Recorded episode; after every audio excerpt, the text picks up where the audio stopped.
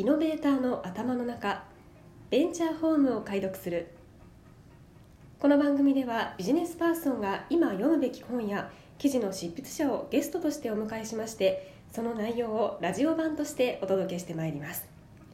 えさて本日はエジックス総合法律事務所パートナー弁護士の石田岳さんにお越しいただきました。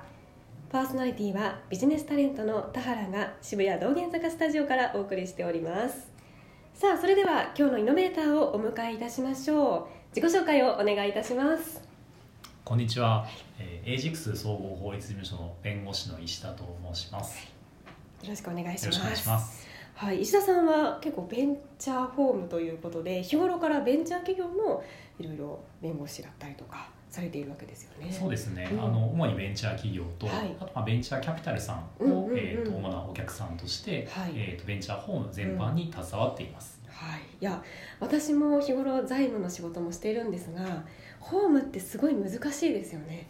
そうですね、うん。幅広いので、うん。なかなかわからないところもありますし、はい。あの深掘りしていくと、うん。まあ、どこまでも深掘ってしまうと いうところもあると思うのでなかなか難しいところはまああるかなとそうですよね。いや本当になんか難しい言葉も多いですし一回なんかインターネットで調べてもこれ何のことだろうって思ったりして、ね。ちょっと今日いろいろ聞こうかなと思っていますので、お願いします。お願いします。えそして今日はですねえこちらエイジックス総合法律事務所が監修ですかね書かれているんですね。はい。編集されているはい。ベンチャー企業のホーム。こちらの本もちょっと参考にしながらはい。私もちょっと読ませていただいたんですありがとうごがざいます。いやこれは石田さんに聞かなきゃわかんないと。そうですね。思いまして。はい。はい。お願いいたしおます。願いします。はいじゃあ早速聞いていきたいと思うんですが、はい。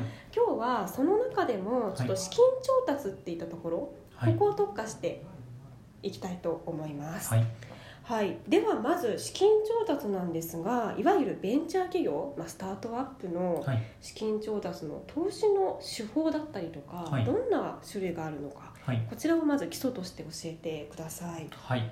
えーとまあ、ざっくり分けると,、えー、と普通株式と、うん。まあ、種類株式というのがあの、まあ皆さんのうん。あの頭の念頭に置かれるものじゃないかなと思っています。はい、で普通株式っていうのは文字通り普通の株式なので、うん。特段何もこう優先権とかはついてない普通の株式になっています。うん。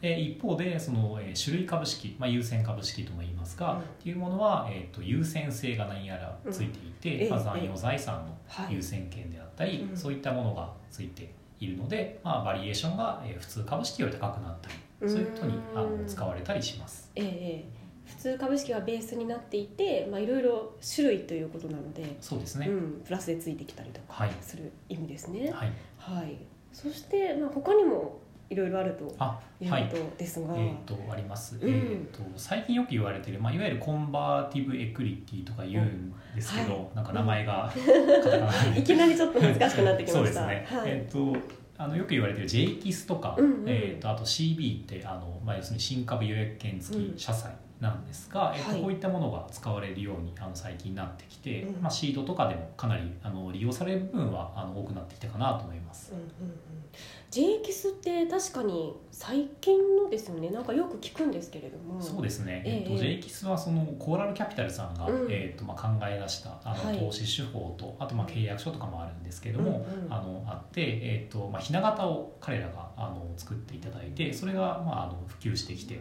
まあ、いろんな場面で使われるようになってきますね。うーん。そっか。えいろんな場面でっていうとどういう企業が適しているとかってあるんですか？キス、えー、とシードとかで、まあ、普通株式で調達する場面もあると思うんですが、はまあ、もう少しこう進んだりとか、うん。まあ、グロースするっていう場面で、うんうん。でもそうはいえど種類株式で出すほどではないなと、うん。まあ、要するにこう、はい。バリュエーションをどう考えたらいいかと。か。うんうん。なんか分からない時に、えー、とバリュエーションをこう先送りにできるっていうのが、うん。まあ、このコンバーティブルエクイティ。と言われているものの,、まあ、あのうんいいところではあるので、まあ、そういった場面で使われることが多いですね。うん。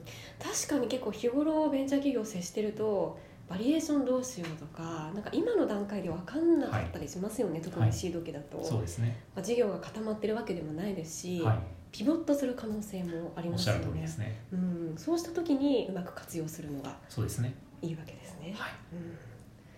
はい、そして他にもありますか？はいえっと他には、えっと、みなし優先株式っていうのがあのあります。うんで、まあ、みなしっていうついている通り、えっと、優先株式そのものでは、うんあのありません。はいあくまでもあの会社法上は普通株式。うんだけど、まあ、次の調達とか例えば種類株式とかでやるときにその種類株式にこう、えー転換されるっていう、まあ、合意を行ううんようなものですね。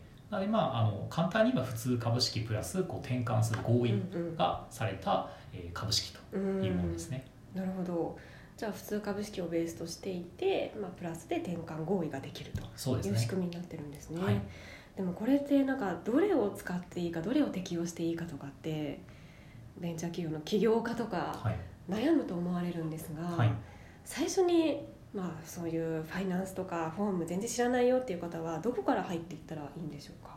えっと多分皆さんあの最初は本当どの手法でっていう話は多うん。分あるとは思うんですけど、ええええ。まあ、シードとかだとあのやっぱり普通株式っていうのがまあ多いと思うんですよね。うん。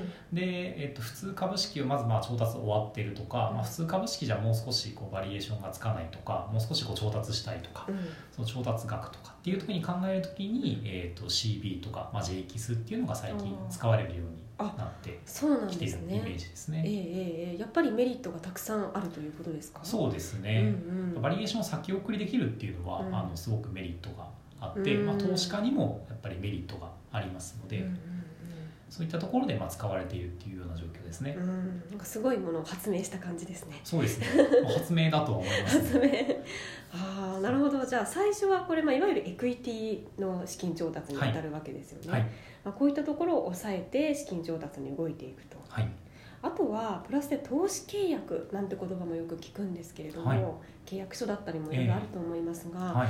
ここでなんか注意することとかってありますか、えっ、と投資契約っていうのが、うん。まあそもそもこう必要かとうんうんうん。言われることは、あのよく起業家さんから、はい。あの質問でありまして、あのそれについてあの知っておいた方がいいかなと思ったので、少しお話しさせていただきますね。ええで投資契約っていうもの自体を、うん。あの会社法上特にその締結するうん。義務っていうのはまあないんですね。ええないんですね、はい。なんかしなきゃいけないものだと思ってそうなんですよ。こう、うん。皆さんしないとみたいなえ え 投資家さんから言われたんですけどどうしたらいいですかみたいな話になるんですけど、うんまあ、必ずしもそうじゃなくて、ええ。っと、会社法上のその定められたまあ総数引き受け契約書とかっていうものはあるんですけど、うん。それに当たらないものだと普通の契約書なんで、えうん。まあ、単純に投資をする時のその付随するまあ合意会社法上からするとうん。にはまあなっちゃうので、まあ、あの絶対必要なものかっていうとそうではないと。うーん。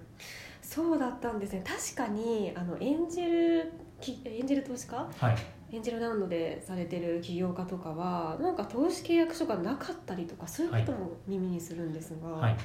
なんかいいことなのか悪いことなのかちょっと分からなくて、はいい、やどっちなんだろうと思いましたが。なんかそういう不安になることよくありますよね。えええあのええ。えー投資契約っていうのは基本的にこう何を目的にしてるかっていうと,、はい。えー、と VC とか、うん。まあ、投資家が、えースタートアップ、まあ、発行体側をこう、まあ、縛るもの、うん。まあ、約束させるものなので、はい。基本的に、えー、とスタートアップ側からすれば、まあ、ない方がうん、何に越したことはまあないです。縛られないと。そうですね、うんうん、自由だと。そうですね。ね。確かに。でただまあある程度の金額をやっぱりこう調達するってことはそれだけ守ってほしいべき、はい守るべきことがあると思うので、うん。まあ、それをこう契約書で書くっていうのが投資契約ですね。うんまあ、確かに何もないのもちょっとお互い不安だったりとかしますすよね。はい。うん、結構 VC だともうひな形があって、はい。まあ、そういったものを使ってええ。契約結ぶとかもありますよね。はい。うん、エンジェル投資家の場合はどうすればいいんですか？ないっていう時はそのスタートアップ起業家側が作ったりっていうケースはあるんですか？それなかなか難しいところで。そうですよね。ハードモードですよね。そうなんですよ、うん。投資契約っていうのは基本的にええ。投資家が、うん。えー、と発行体スタートアップ側に守ってほしいことを、うん。まあ、書くものなので、うん、基本的にこう発行体側が自分でこう縛りに行ってそれを作るってなんか変なんですよね。すごいド M みたいな感ドじですね。なので普通はその、えーとまあ、エンジェル投資家だったらエンジェル投資家にまあ作ってもらうべきものだと思うんですけども、ええ。まあ、必ずしもそうじゃないパターンがあって、うん。まあ、具体的に言うとこうあんまりこう投資したことがなくて、うん。まあ、ひな形とかなんか見たことはあるけど、うん。具体的になんかこの会社に投資するのにどういうふうなものを作ればいいかわからないみたいな。うん、なのでもう発行体側さんでやってくださいみたいな、ええええ。まあ、よくあってですね、はい。でそういう時にまあ相談を受けることはあうん。のあるんですけど。石田さんに頼めばいいんですよね。そう言っていただけれそうばですよね。そうですね、はいでそういう時にうん。よくあるのが、はい。えーとまあ、発行体側として、うん。まあ、ある程度、まあ、それなりの義務はやっぱり多分書かざるを得ないと思うんですけど、うん。逆にそのままり負うべきものではないような義務まではまあ負わないようにしてうん限定して定めた、まあ、契約書、うんつまり最低限の契約書っていうのを一応作って、あまあ投資家側にお出しすることっていうのはあのよくありますね。ーうん、そうですよね。最低限はやっぱりね、守っていかないといけないという意思表明もかあの込めてはい作っていくということですおっしゃるね。通りです。はい、ではこの投資契約についてちょっとまだまだ引き続きお伺いしていきたいと思います。